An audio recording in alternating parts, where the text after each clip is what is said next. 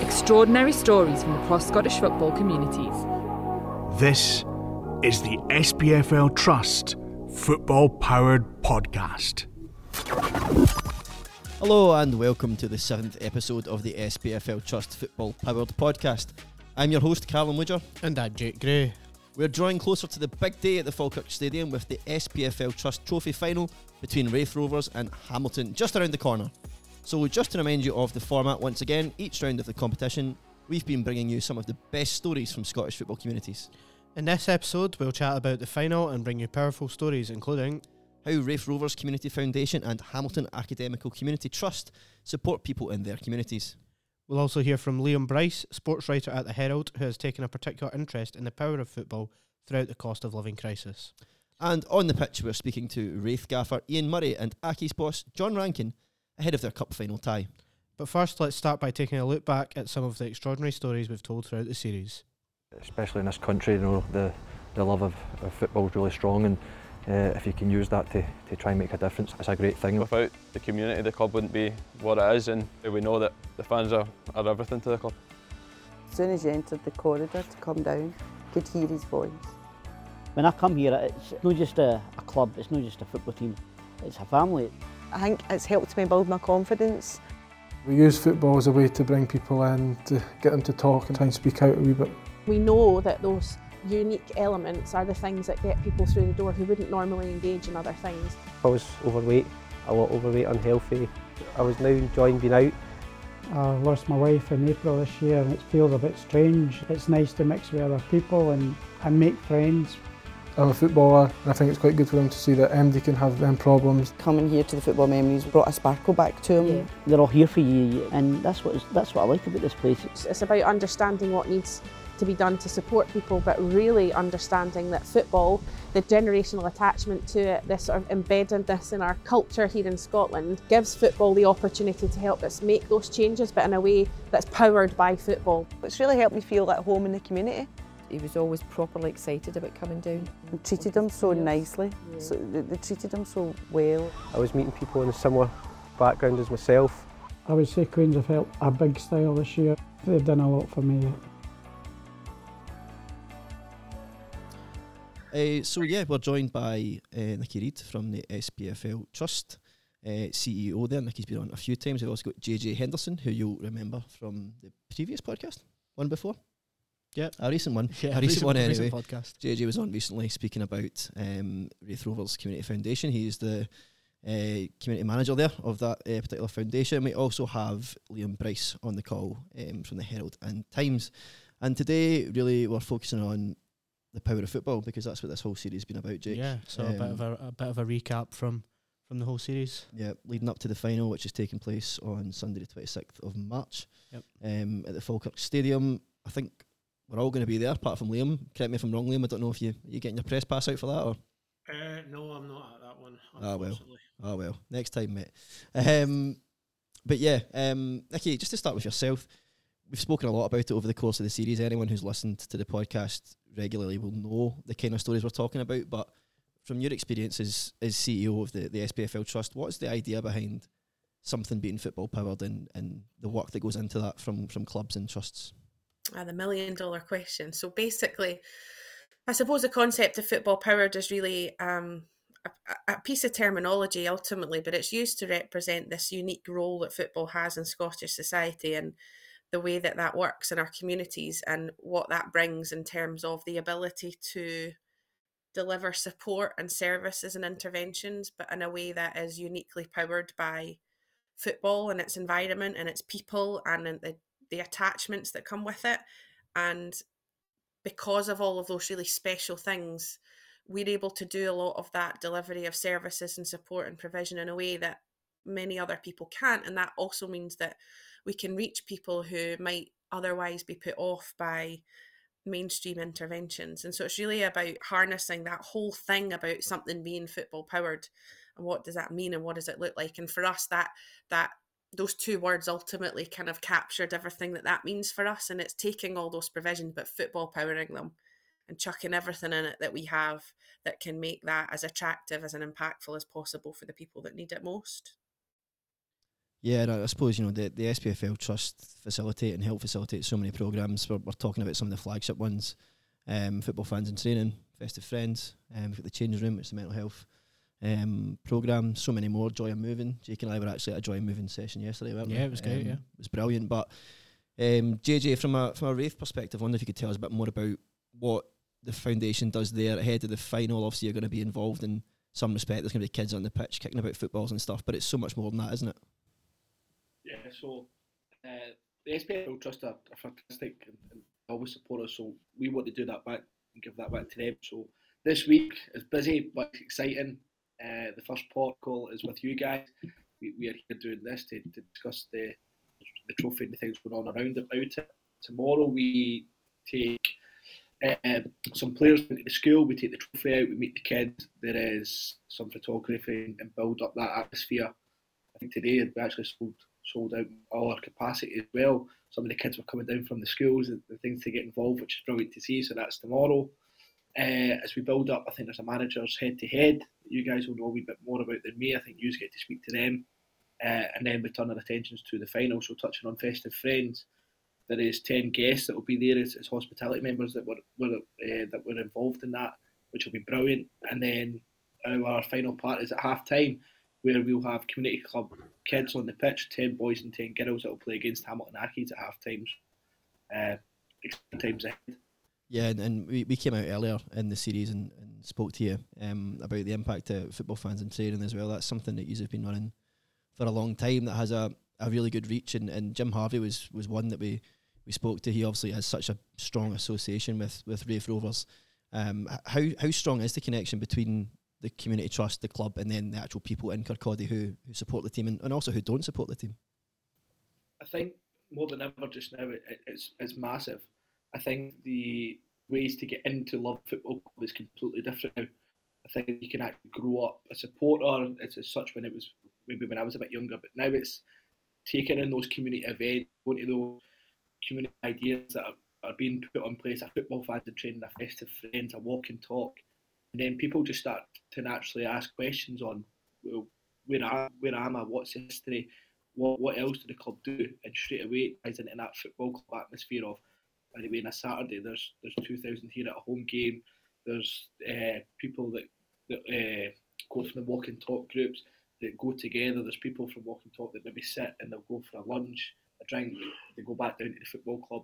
It all ties in, and with the community aspect of it, with Jim Harvey, if people had seen the video with Jim, you see the impact that Jim can have on other people's lives. It's not just people within the football club that are there, or managers, or trying to push community. It's people that actually just want to be Raith supporters and have that relationship with the club and the foundation, and go, where can I support, where do I fit in, how do I grow this, which is fantastic. Yeah, and Jim's story was amazing.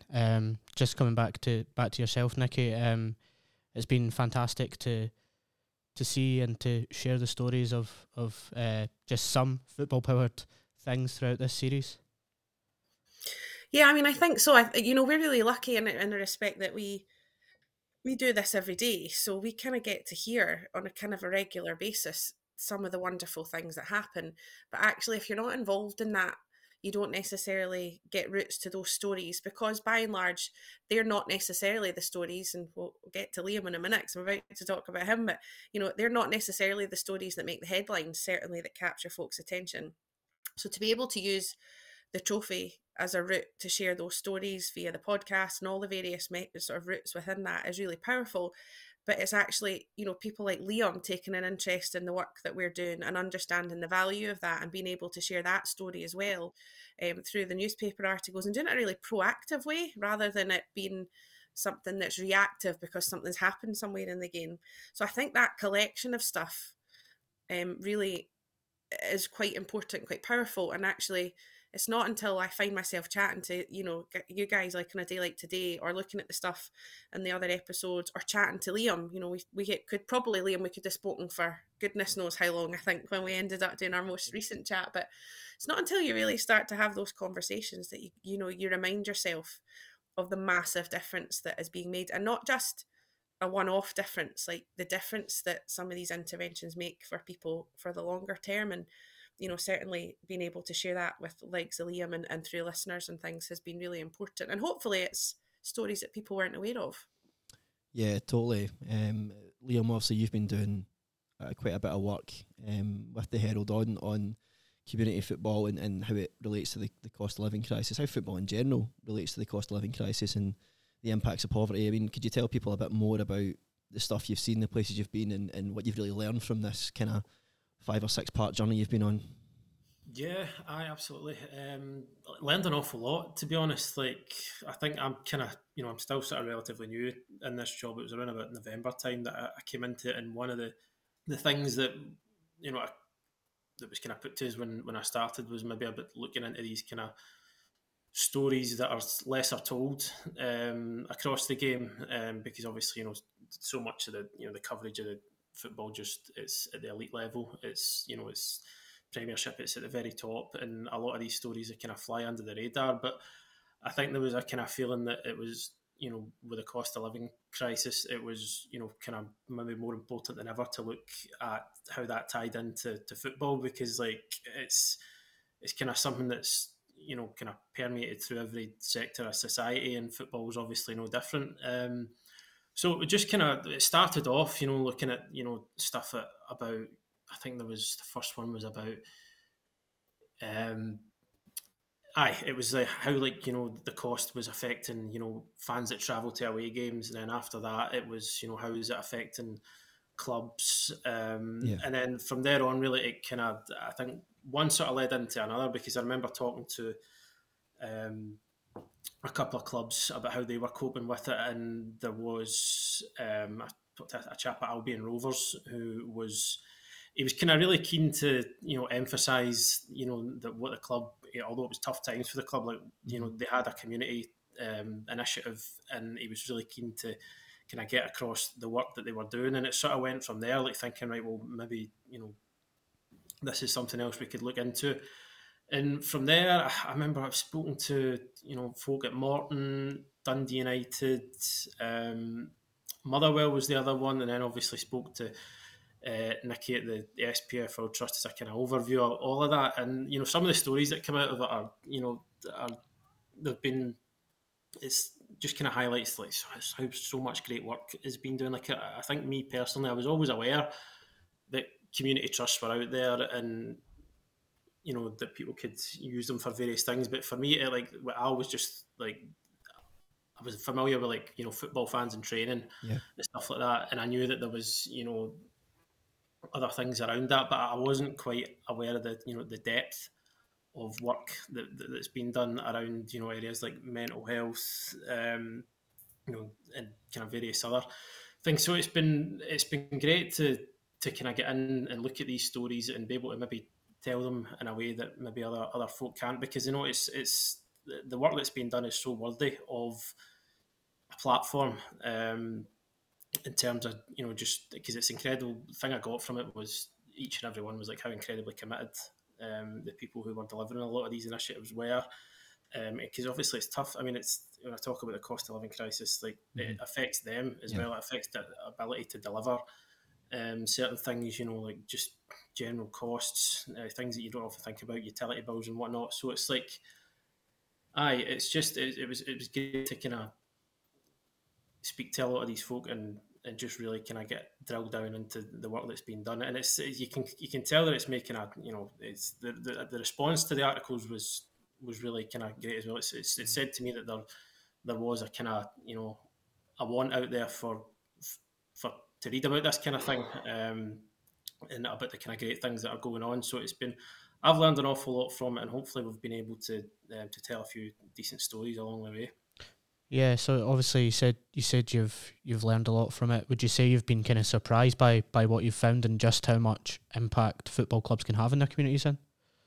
I suppose I don't know, surprised as such, because it's, I think it's, you know, when you actually sit down and look at it and read, it's, you know, football clubs they're so entwined with communities, and they always have been. So it's probably, it's not really a surprise as such that, you know, that they're that they are making such an impact, because I think one of the kind of key things that I learned, I think it was, I spoke to Dawn Middleton at Motherwell, and one of the things that she said, which just kind of hit home, was, you know, the fact that, you know, the fans are there every single week.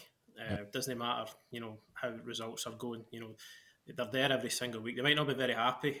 A lot of the time they might do a lot of shouting and bawling, but they're always there. And she said, you know, the kind of our role is to then be there for fans when times aren't so great, which they aren't for, you know, an awful lot of people, millions of people at the moment. And from that, it was, you know, it's just the thing that struck with me is the ability of football to reach the sort of maybe certain demographics that other services can't. You know, we talk a lot about, you know, just for example, you know, speaking about mental health and men of a certain age, and how, you know, obviously things are changing now. It's becoming much more sort of common. I don't know if common is the right word, but, you know, like, less stigma, isn't there? Less stigma. That's exactly it. Yeah. But where that maybe remains, and maybe where there's, you know, there's folk who won't, you know, they don't want to seek out, you know, certain services because there may be some sort of lingering stigma. But to be able to say that they're going down to, you know, they're just going along to their football club, they're being part of their football club, it's kind of, it seems obvious thinking about it now, because football clubs are so, you know, they're so entwined in communities. But just the power of football to open up those doors to people in a way that they're more likely to, you know, to engage with, was something that struck home with me, because it's like, you know, like football, it's everywhere in Scotland. It's so, you know, just part of the fabric of the country almost, and to be able to use it in that sort of way, I think it's been great to learn about, and obviously it's been great to try and, you know, kind of get that word out there that is making such a difference. Yeah, it definitely breaks down barriers, but I suppose an important point to kind of ram home, Nicky, is that it's not just like a 6 or 8 or 12 week programme. The clubs are actually signposting people to places, and there is a long-term effect and a long-term plan to get people maybe the help and support that they do need.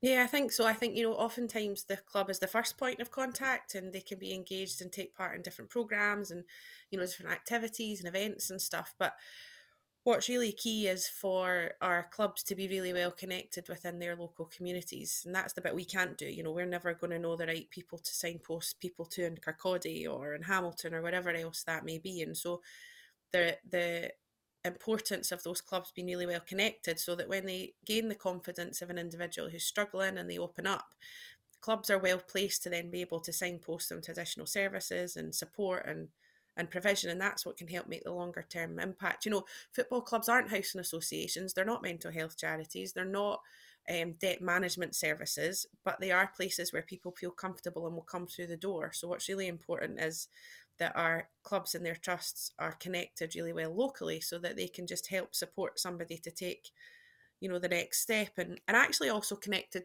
between themselves. And I guess this is all about stories, so I'll, you know, tell a really quick one, but I went to visit our Winter Support Fund at Hibs just in January, as they were kicking off some work, and there was a Ukrainian chap there who has resettled here, and he's managed to get a job, and he was doing some translation, but he loves football, and because Hibs had done a sort of Christmas event for Ukrainian families, he'd gone along to that.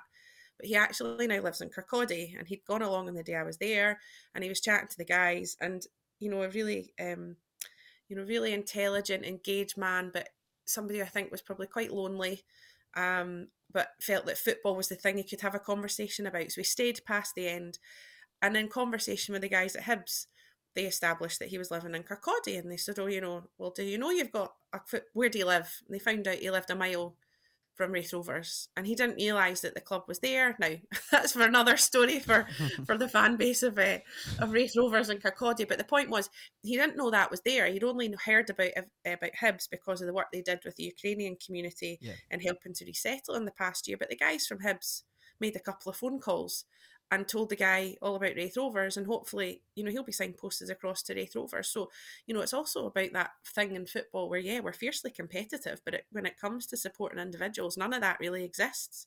So we can cross-refer organisationally, but we can also, you know, support people within football too. And that happens in our projects as well. So where something works really good in one part of the country, we're not shy in sharing that so that it can happen and work elsewhere, somewhere else.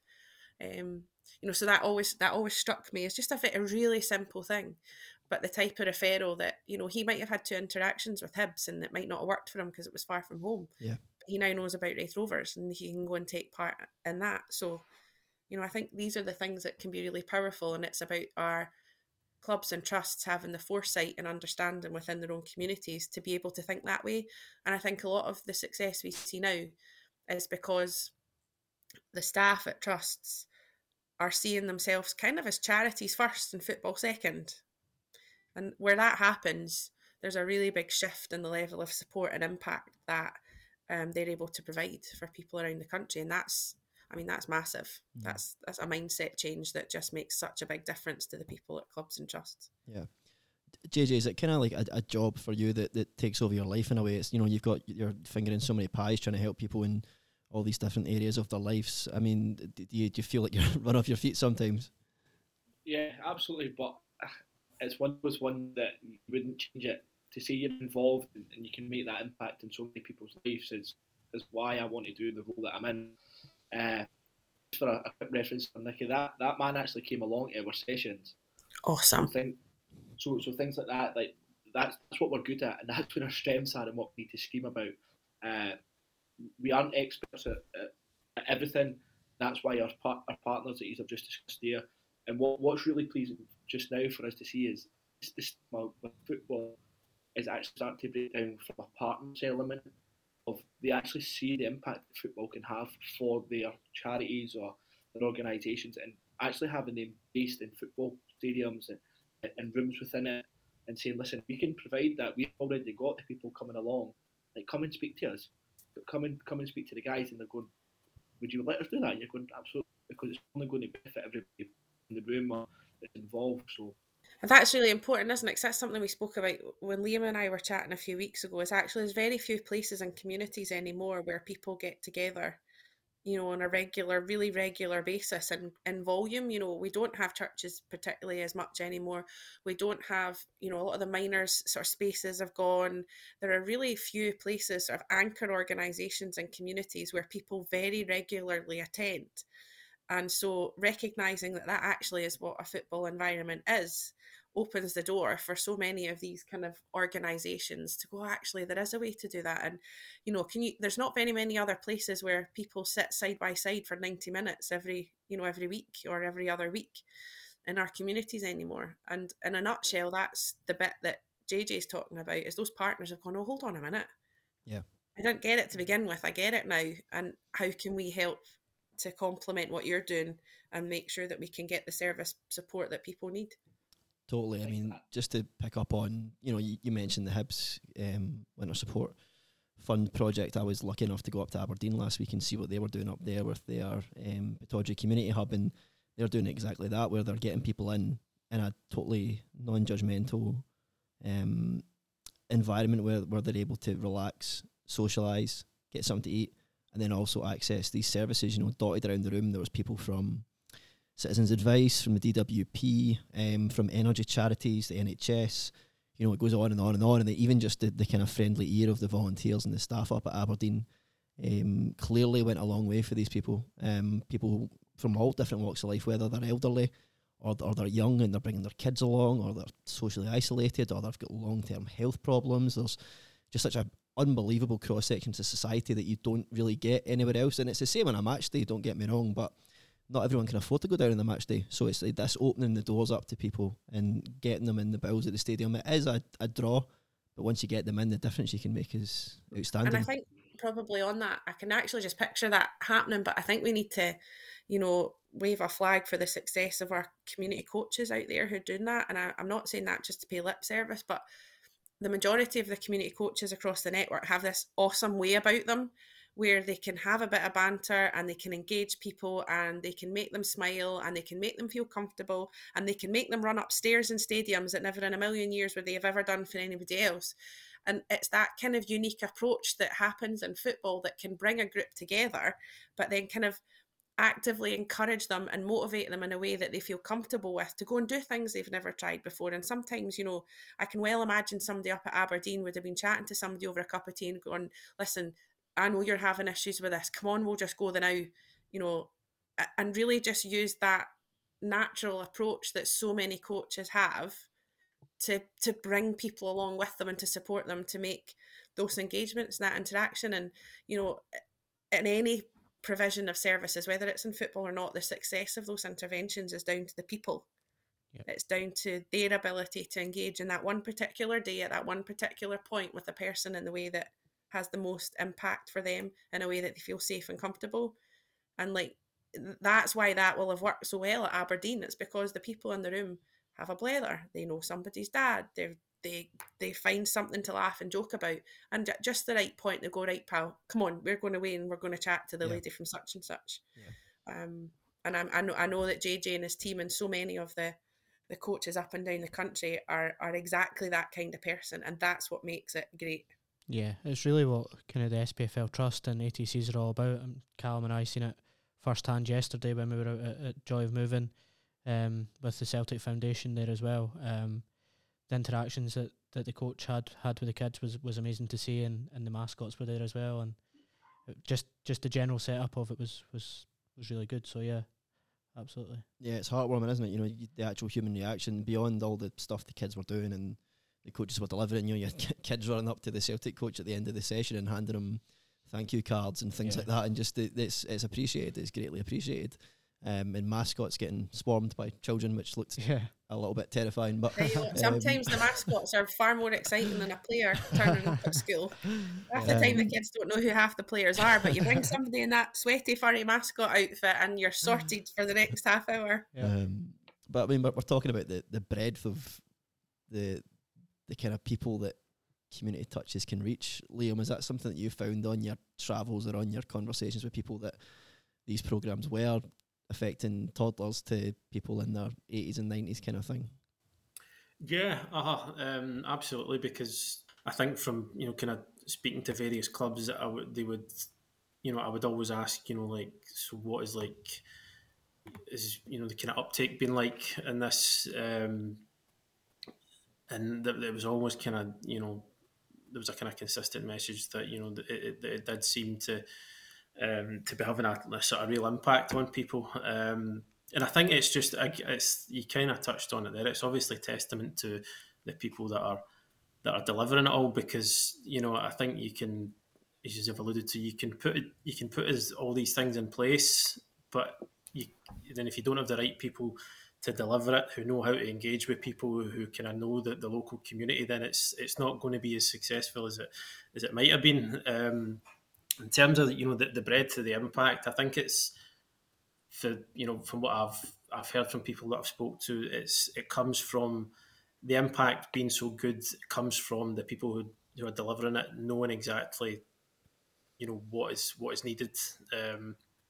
And I think there quite a few people mentioned to me it's about, you know, listening to people and listening to what they need. For example, when I spoke to the folk at Morton a few months ago, they said that one of the things, you know, that kind of stood out in terms of what, you know, people were looking for, it was to do with, you know, just something as basic as, you know, as like kit, boots, you know, and that's, you know, I mean, I still play football and like that, and try and get an affordable pair of football boots these days is honestly, it's absolutely murder. Yeah.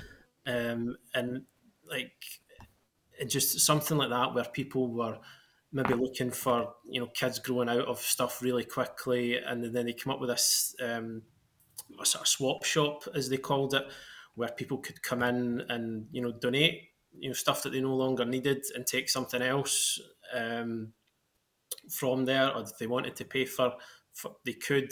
It was just kind of whatever they needed and however they wanted to go about it, they sort of tailored it towards that.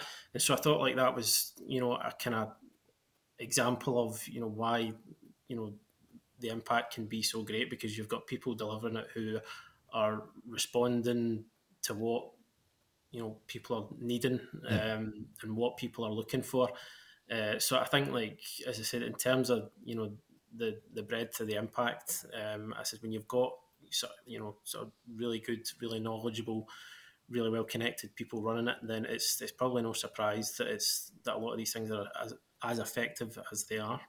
I think that's a sign of the times as well, because, you know, you look back 5 or 6 years ago and it was the extent of that engagement to offer some subsidised or free places on camps, and that was great, and that made a difference to people at the time. But as we find ourselves post-pandemic and in the midst of a cost of living crisis and a fuel crisis and an everything else crisis, that isn't enough anymore, but our clubs are recognising that. It's all very well to make a free spot available for a child who might not be able to afford to do it, but if they've not got boots to play in, or if they've not got somewhere to shower when they're finished and they're going home somewhere where they've not got power to get a warm shower, or if they've not got food in their belly, they're not going to have the energy to be able to do that. And actually what Liam's just described there is just one of the types of things that's happening that recognises that we're kind of further along now than we were before, but that doesn't mean there aren't things that clubs can and are doing to help make everything as accessible as possible for the people who need it and for the people who benefit the most from getting the chance to do these things. And kit swaps are a brilliant example of that,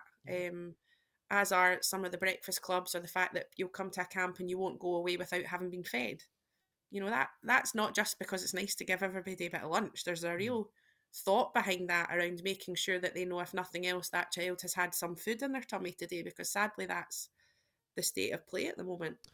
Yeah, how does the SPFL Trust and its ATC network, Nikki, remain relevant and adaptable to these problems that are coming up all the time?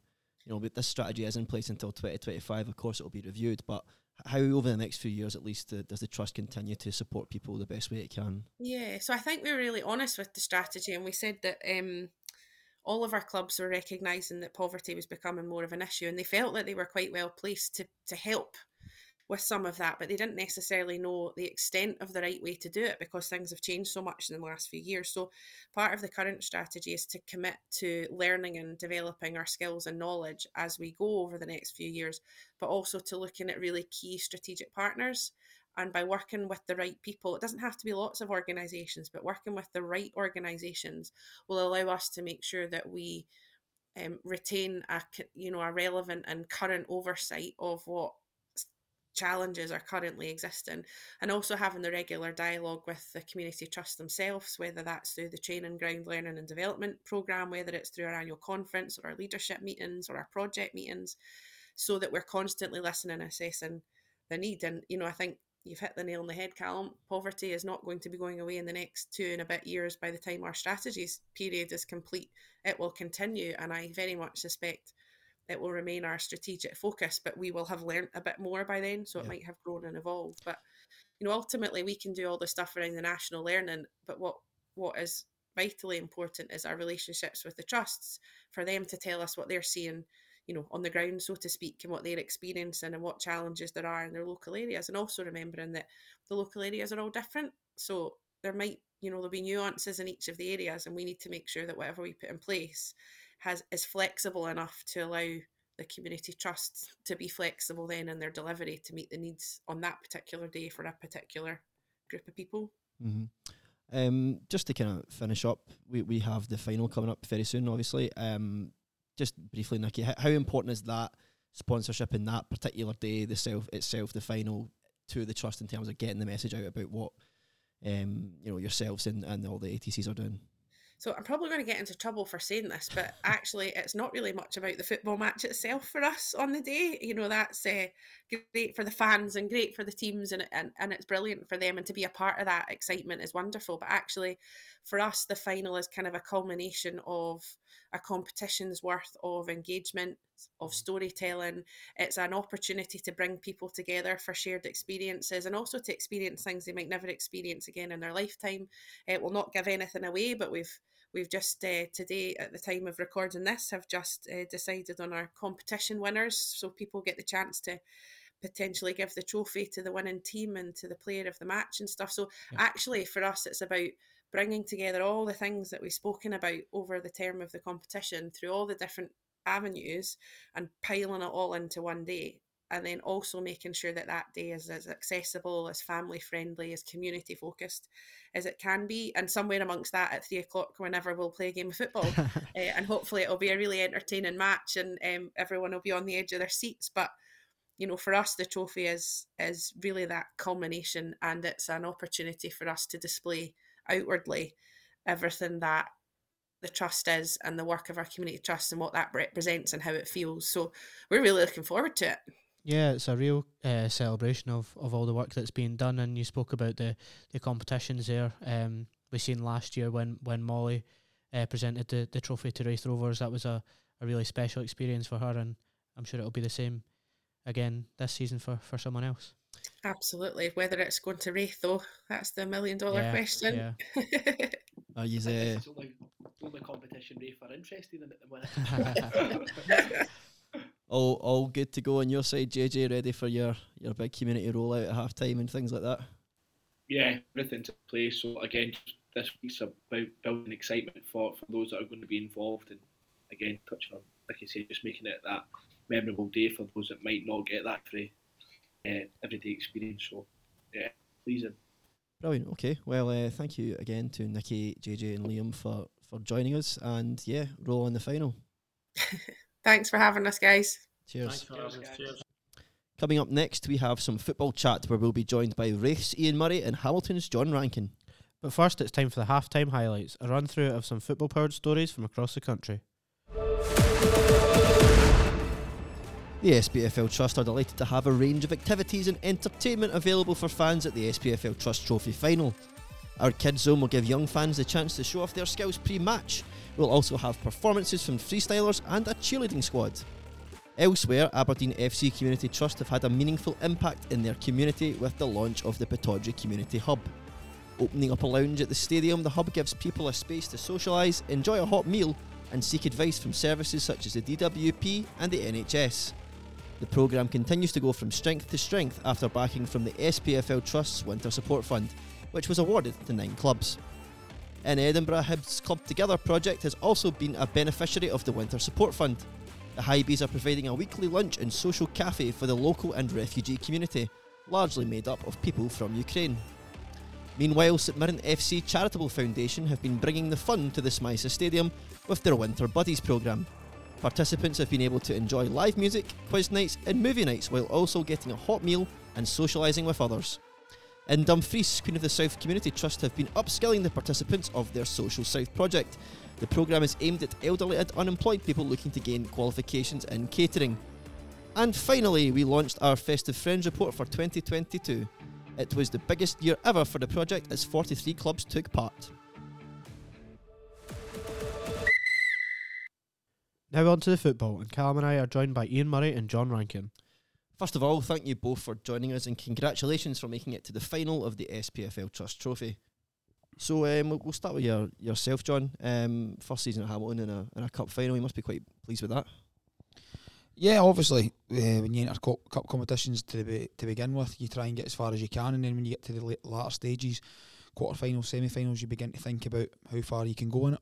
In the semi-final, we obviously played in the South, and we get to extra time and we managed to get ourselves into the final, but when you get to the final, you've not really got much time to enjoy it. It becomes a case of we were playing Hearts 3 days later in the quarterfinal of the Scottish Cup, so it didn't take long to sink in, and a lot of the boys didn't have much time to enjoy that experience. But now we get ourselves in a cup final, and we're looking forward to it. We've trained here this morning. Ian and Raith will train here this afternoon, so it's been a good experience for our boys. It's a different week. Looking forward to it. And when you get to a cup final, there's always that buzz about the players and the buzz about the club. I think we've sold a lot of tickets, far more than what we expected to at this time.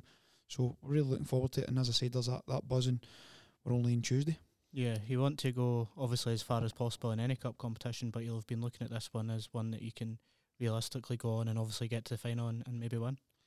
As I said, at the beginning of the cup, I don't think you look at winning it. I think you just look at the round that's in front of you and try and get through that.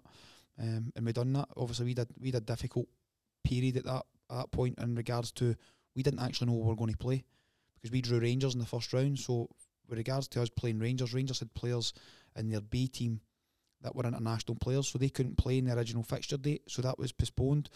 And I think the latter date was postponed as well, so we had to move it again. And then we obviously find ourselves getting through that. And then the following round, we play Inverness, but it was well documented that Inverness were going to play their kids. But at that point in time, you don't actually know if they are going to play their kids until the team comes through. So you're thinking, how are we? But we made a lot of changes that those two games and let a lot of the kids play. I thought it was important for their experience.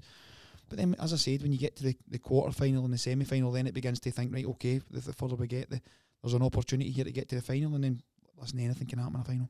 Yep. And Raith have had a bit of a love affair with this competition the last couple of seasons. Ian, do you feel a bit of extra pressure to go out there as defending champions and try and retain that trophy? Or I don't think we feel extra pressure going into the final. I think there was pressure at the start of the season because we knew how well Raith had done over the last 2 to 3 years, and it was important to the supporters and the football club and the players that have already won it.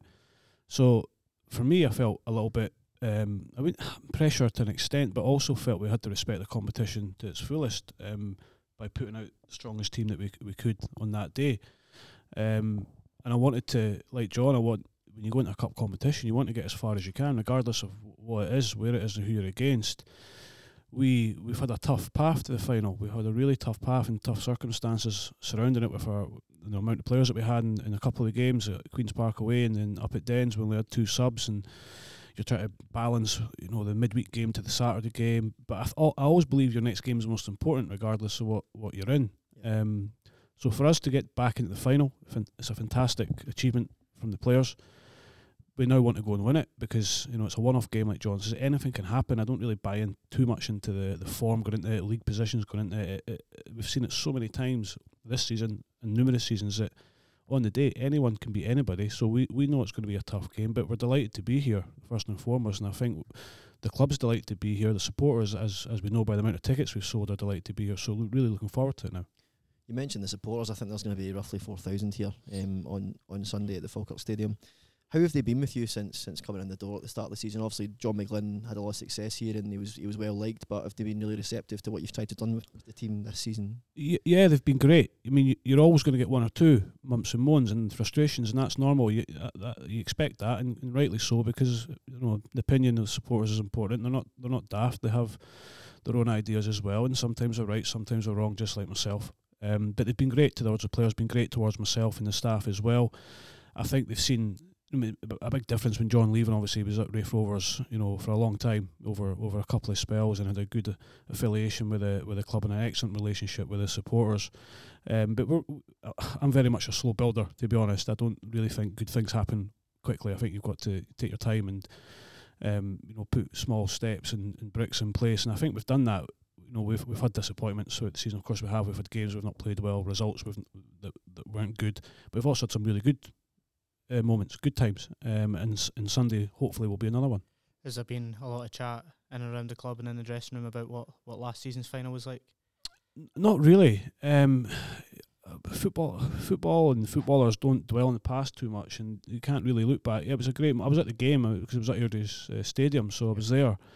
And Raith were going through a really difficult time, which was well documented, back then, and it was, I think it was quite a high pressure moment or high pressure time for the football club and the players and the staff as well. So for them to go and win the cup, and if I'm being brutally honest, I thought they were a wee bit fortunate to do so. I thought Queen of the South were excellent. Should have been well ahead at half time, but Raith hung in there, showed their experience, and managed to win it. And I think when you saw the celebrations of the players and the supporters, and it showed how much it meant to them. So, like I said at the start, I felt a little bit, not inclined, but pressure to defend the trophy to our best. You had a bit of a difficult start to the season, John, but you've sort of hit your stride now, and you're fighting really hard down there at the bottom of the championship to get yourselves out of it. How much have cup competitions kind of helped you do that, and has it really aided your league form? Yeah, I wouldn't say we had a difficult start. I'd say we had a difficult middle period. Right. When you look at it from probably October onwards, from October to December, we had a really poor period, as in picking up results, performances weren't great, and we knew that. But then you look at it and think, how can we change it? What do we need to do? And we identified new players. We identified a different way of playing. and we had to try and implement that very, very quickly. Now, as Ian says, I don't think you can go into a club and put all your ideas across at the one time. I think you need to build slowly, and it becomes baby steps. And it's certainly been that way. You look at the way we were over those months when October, November, December, and they were really frustrating and disappointing. We had a lot of lonely Saturday nights. But when you look at the process to try and get a wee bit of success, then that we had to go through that. We had to go through those low moments, and sometimes that builds your character more than anything. It was tough, physically tough and mentally tough for the players. But you have to look at now how far we've came in that such a short period of time since the turn of the year. We brought in new players. We brought in new mentality, which became really important. And it's a different dressing room entirely. It's very vibrant.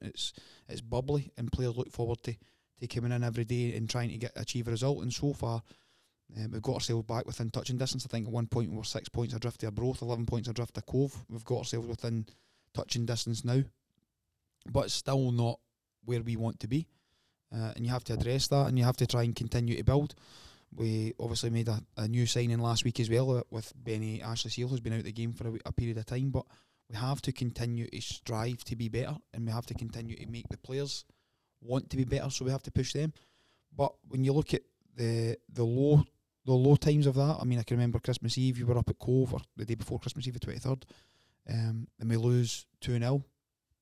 The punters aren't happy, the players aren't happy, you're going into Christmas, you're bottom of the league, you're adrift at that point, which was particularly a low point for us, and we had to go and build on that and build from it, and I felt we've done so. We're not nowhere near where we want to be just yet, but we have to continue to build, and we have to strive to be the best we can every day, and so far the players have given me everything since Christmas, and we have to continue to do that. Do you see this game as another opportunity to, if you win it, to maybe kick on for the rest of the season? Yeah, but we've used the cup ties as that. So far, I mean, you look at the Rangers game, it stopped a run of defeats. We look at the Inverness game, again, it stopped a run of defeats. We used the Clyde game to get back to winning ways, and it put us on a good run in the league after having played Morton the following game. So these cup games have been a blessing and a disguise from obviously the league situation.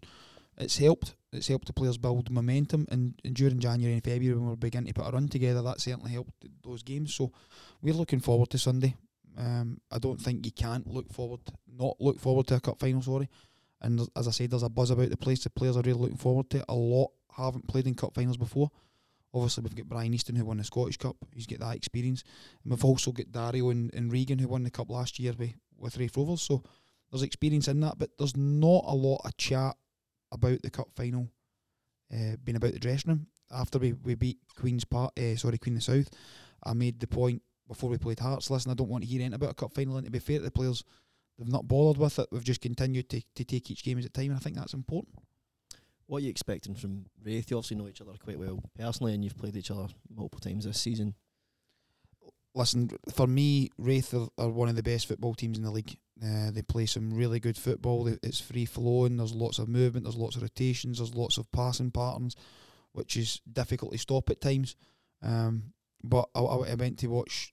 I don't even know why I went to watch these at Ibrox, because Rangers had the majority of the ball, so you don't see what Raith are. Yeah. But you look at that game and you think, okay, that the players can also work, not just with the ball, they can work well without the ball. So I know how Ian sets his team up. I watched him a few times last year. We'd loan players at Airdrie at the time, and his teams always play attractive football. So it's going to be difficult to play against, but it's one that we enjoy. It's going to be a game of football rather than being a game of which a lot of championship games are, where it's just direct and it's horrible to watch. So hopefully we can put on a show for the supporters at the weekend. And listen, we're in a cup final and we want to win it. That's the be all and end all of it. Yeah, and similarly, I mean, you're impressed with the way Hamilton have turned things around since kind of the Christmas period to where they are now. Yeah, definitely. I think, again, like John, Raith, I've watched a lot of Hamilton this season. There's been at quite a lot of games recently. Again, not to, blow smoke because John's here. We beat them at the start of the season. I felt we deserved to win the game, and I felt we won it quite comfortably, but I felt we got a wee bit lucky at Starks. We won 3-1, but it was just small margins in that game, and I remember saying to players and the staff after that, our staff saying that they've improved a heck of a lot. And then we played them again after Christmas. And on the, again, I came off the pitch and I said to the staff, we've got them a week just in time because they're going to get better. You could see the way that they were playing. They were passing the ball. They were sharper. They were quicker getting up the park. They'd added some good players to their squad. So I was very thankful. And after it wasn't long after that, they started to go on a really good run, which was no surprise to me. And I saw them against Clyde in the Cup. And it just turned like that. And after that game, you know, they went and beat Morton. I think they drew with Dundee. Then they played, I was at the Hearts game, played well, because it's very difficult against these teams. So it didn't surprise me. I knew it was coming. But I think, you know, the improvement that they've had since the start of the season has been pretty obvious. And, it's been a big margin of improvement. It's not just a little bit. And I think, you know, experiences like Sunday for both teams will improve them again. So we have to be on our guard. It's going to be a really, really tough game. We've seen it so many times this season, you know, Hamilton went up to Inverness and won the game.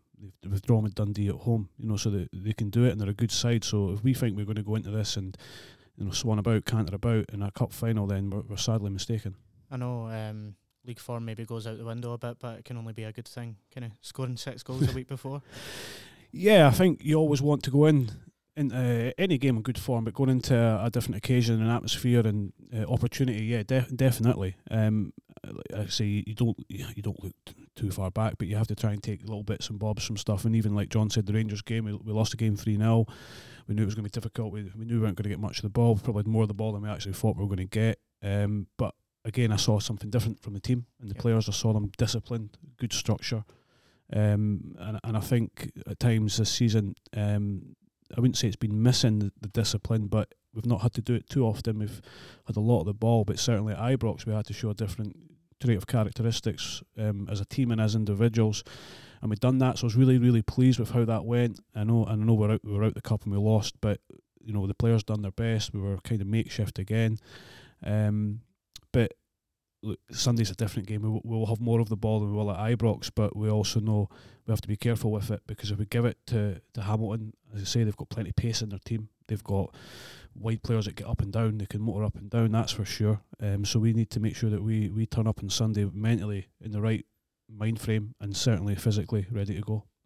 It's a question for both of you, really, but what are the preparations like for an event like this? Is it the same? Is it different? Is it wee tweaks? I mean, I don't know, John, you're smirking there, but I don't know. How does it work for you in the lead up to a big kind of final like this? Being totally honest, we were speaking about it before we came on. Today's not ideal, as in not with regards to the media and the press side of it, but you're coming out with your normal structure to come here and train for a day. Yeah. So obviously we took this the morning slot, Raith took this afternoon slot. I don't know who was offered first, whether Ian preferred to train in the afternoon or not, but it is what it is. But again, how does the normal week look? You've obviously got an extra day with it being a Sunday, because normally cup finals are on a Saturday, or any ones that I've experienced have been. So it's been a case of yesterday was an extra day. So how do you keep the players going? What do you do with them? Is it you're going to tire them out? You're going to keep them on their toes? Yeah. Sometimes you go and play golf. I didn't think that was the right thing to do. So we trained as normal yesterday. We tried to get the players going again. So they were in yesterday morning. We came to Falkirk Stadium today to train, which, as I said, it takes out your normal gym, Thai therapy, whatever you're doing in the afternoon sort of stuff.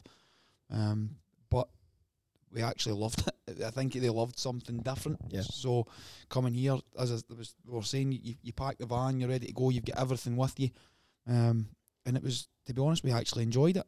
Something different, somewhere different, a different experience for us, and obviously the new players or the players that haven't been here before get to see what the stadium's like. So it's about keeping the full focus on the game rather than anything else, and having been involved in big games before, it becomes a case of the more noise you can shut out from outside and the more things that take your actual mind away from it, the better the experience becomes, because all you want to do is concentrate and playing in the game on Sunday.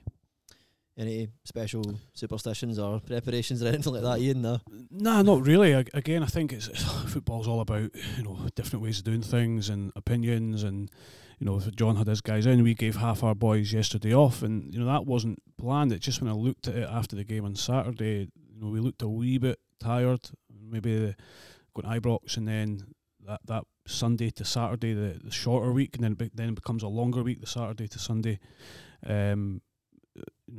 Swapped around, so we felt give some boys a little bit of a break at home, because we know the rest of the week's going to be quite hard and quite intense.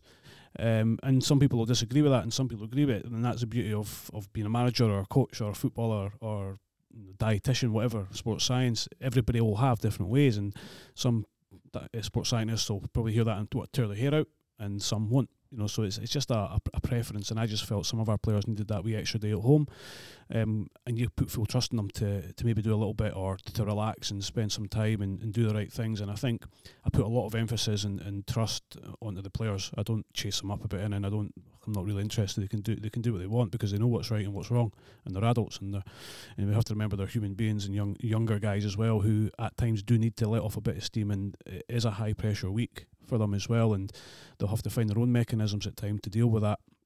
But you know, we train here this afternoon, which we're looking forward to again. As John had mentioned, it's a different environment. It's good to get used to the pitch, albeit probably most players have played here before, but it does break the week up a little bit, and it gets us in that mentality now that this is cup final week, and we need to be ready. And then so we'll do that this afternoon and get back to Starks Park tomorrow. We spoke about Raith winning it last season under John McGlynn. What would it mean for you to win it in your first season as Raith manager?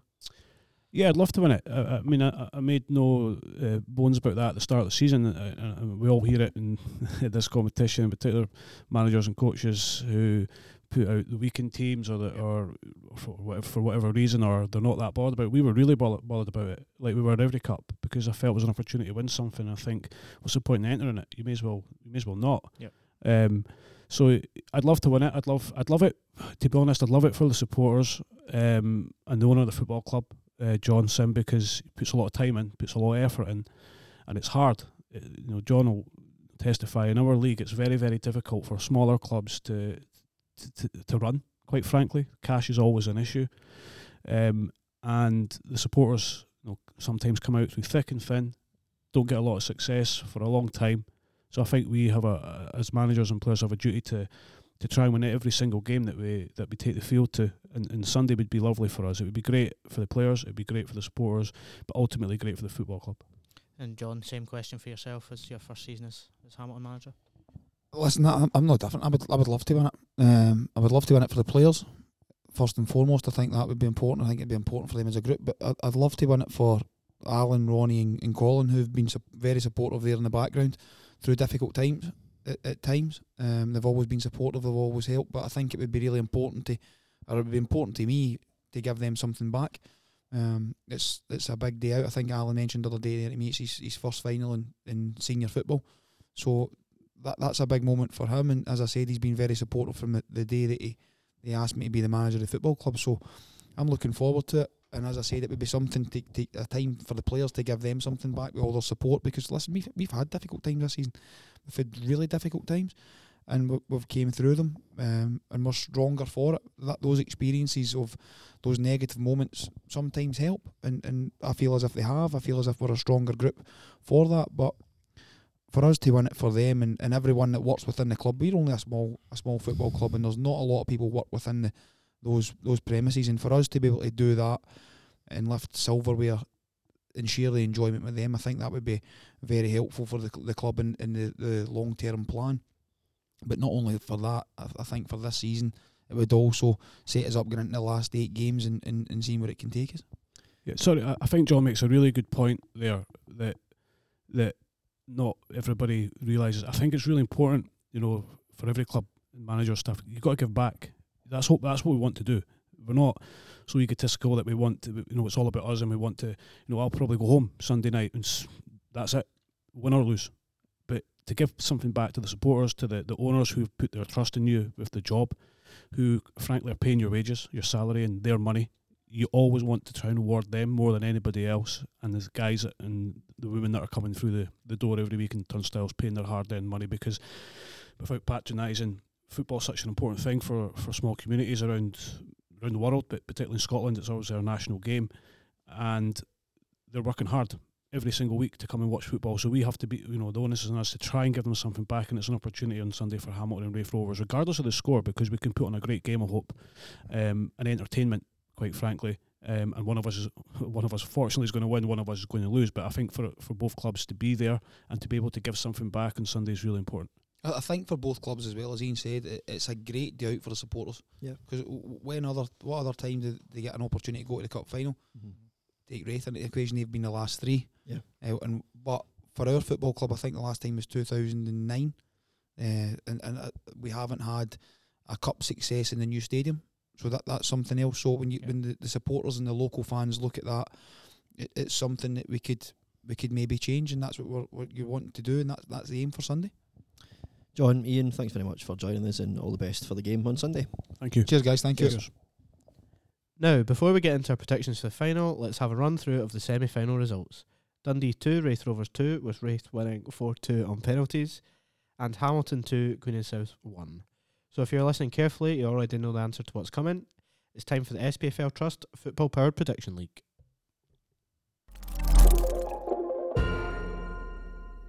I mean, to be fair, you'd have to be listening very, very carefully to know what's coming, because we both had a bit of a mare in the last round. The idea of the last round was to see who got the closest, to getting the results, the score, and the finalists right. And we're both miles off. But anyway, I'll give you the usual spiel. As you already know, Jake and I have been going head-to-head for the duration of the trophy to find out who has the best knowledge of Scottish football. Now, heading into the last round, I was in the lead 3-2, so it was all on the line.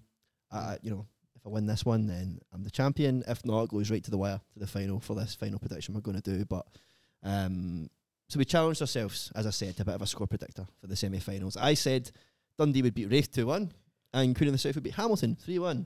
Yep. Miserable, because neither of those teams got through. Jake said Dundee would beat Raith 1-0, and Queen of the South would beat Hamilton 2-0. Again... Yeah. Miles off it, both of us. Terrible. However, I predicted Dundee would score 2 goals and Hamilton would score a goal. So that basically means that I got the closest, the way I'm seeing it. An absolutely terrible way to win the competition. That was like an own goal in the final minute, like a scuff over the line. Yeah. You don't really care how it goes in, but it's gone in. I've taken another point, 4-2 to me, and I'm taking the title. You've won. Here we go. You've won it with a game to go. With a game to go. I'm so disappointed in myself. But congratulations, very well deserved. Thank you very much. We probably should have had some kind of jingle prepared, like a Championes jingle or something. But shall I play the buzz or something? I can just celebrate over that. Yeah. Buzzing. Yes.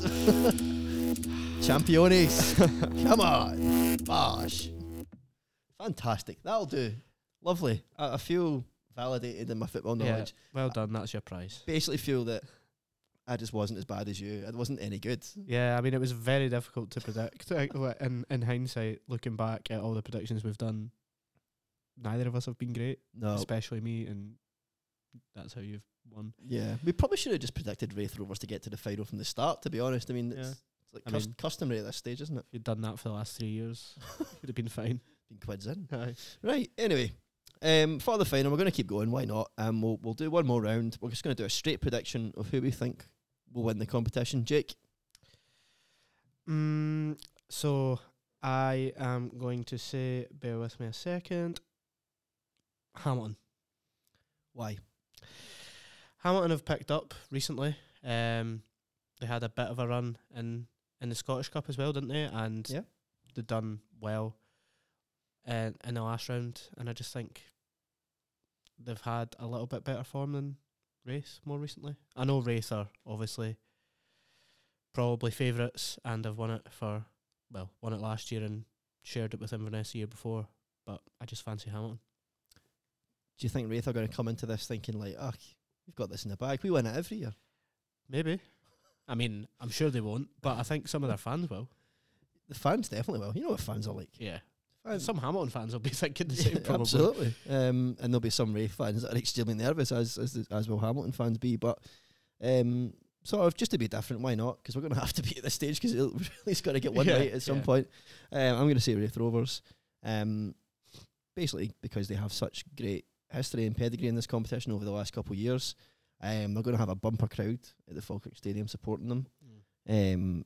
They've got a really good side. I actually watched them play Rangers in the Scottish Cup a couple of weekends ago, and I actually thought they were okay. They ended up getting beat 3-0, but it was like a penalty and an own goal, and They were just cut open a couple of times, but yeah. I thought they looked decent, and that's against one of the best teams in the country. So I think they'll go into this confident, and if they can just, their good players show up for them. I thought Dylan Easton was superb at Ibrox. Yeah, I'm looking forward to it though. Should be a really good game. As I said, Hamilton have picked up. Raith has been on a good side and will be right up for it, so it should be a good day out.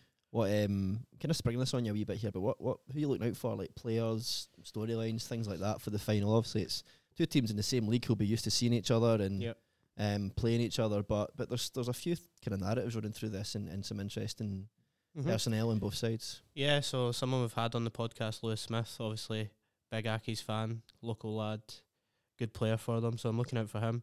I think he had a big part to play in setting up Ryan O'Neill previously in the competition for his goal. He's another one to look out for, isn't he? Only 16. Yeah, so exactly. So those two for Hamilton. For Raith, I'm a big fan of Dylan Easton, as you said.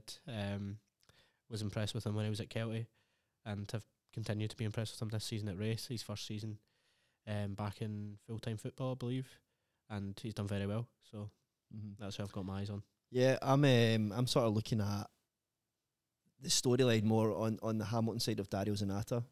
Obviously, he was at Raith last season and won the trophy with Raith last season. So it'll be interesting. I imagine he'll play a part at some stage, whether he'll start or not. That's up to John Rankin, but that's certainly an interesting one. And he's a very good player, so I'll be looking out for him in that respect. And like you say, Lewis Smith's an obvious one. He's been on this podcast and he's itching to win this trophy for Hamilton, for his team. So and young Ryan O'Neill, you know, what a performance in the competition so far. So it'll be good to see if he can kind of carry that on the biggest stage.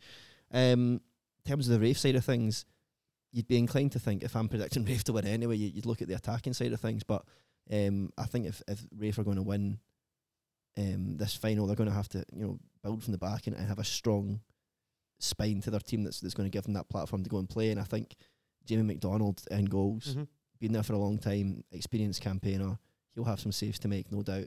Yeah, for sure. And you'd back him to make it. I thought Tam Lang was absolutely brilliant at Ibrox, despite them conceding 3 goals. Yeah. He was putting his head on absolutely everything. He looks a really solid player in there, and a guy that could probably kick on and play at an even higher level. I know he's been about the leagues, for years. Well, he was at Clyde and then he was at Dunfermline, and he'd probably admit himself he didn't have the best of times at Dunfermline. At Clyde he done well, and which earned him that move. But he's went to Raith Rovers and he's kicked on. Yeah. Yeah, terrific talent. He's still only like 24, 25 maybe as well, young guy. Yeah, I think so. Younger end of the scale for a defender anyway, so he's got high potential. And Ethan Ross is maybe the other one I was looking at as well. Just he had a great game at the final last year. Yeah, good goal. Good, brilliant goal. Yeah. And he's that guy, if he doesn't start games for Raith, they've got so many options. Aidan Connolly, Dylan Easton, East McGinn-Calvez, Ross Matthews, and the kind of middle area. If Ethan Ross doesn't start, he comes on and then invariably gets involved in the game. So yeah, for sure. Be looking out for him too. But should be a good one. And all that's left to do now is really play the game. Yep, looking forward to it. Should be good. And if you want to learn more about the SPFL Trust, check out their Facebook and Twitter, or visit spfltrust.org.uk/trophy to learn more about the work they do and the SPFL Trust Trophy itself. And for more information about today's topics and participants, you can take a look at the episode notes. Thanks again for listening. See you next time. This is the SPFL Trust Football Powered Podcast.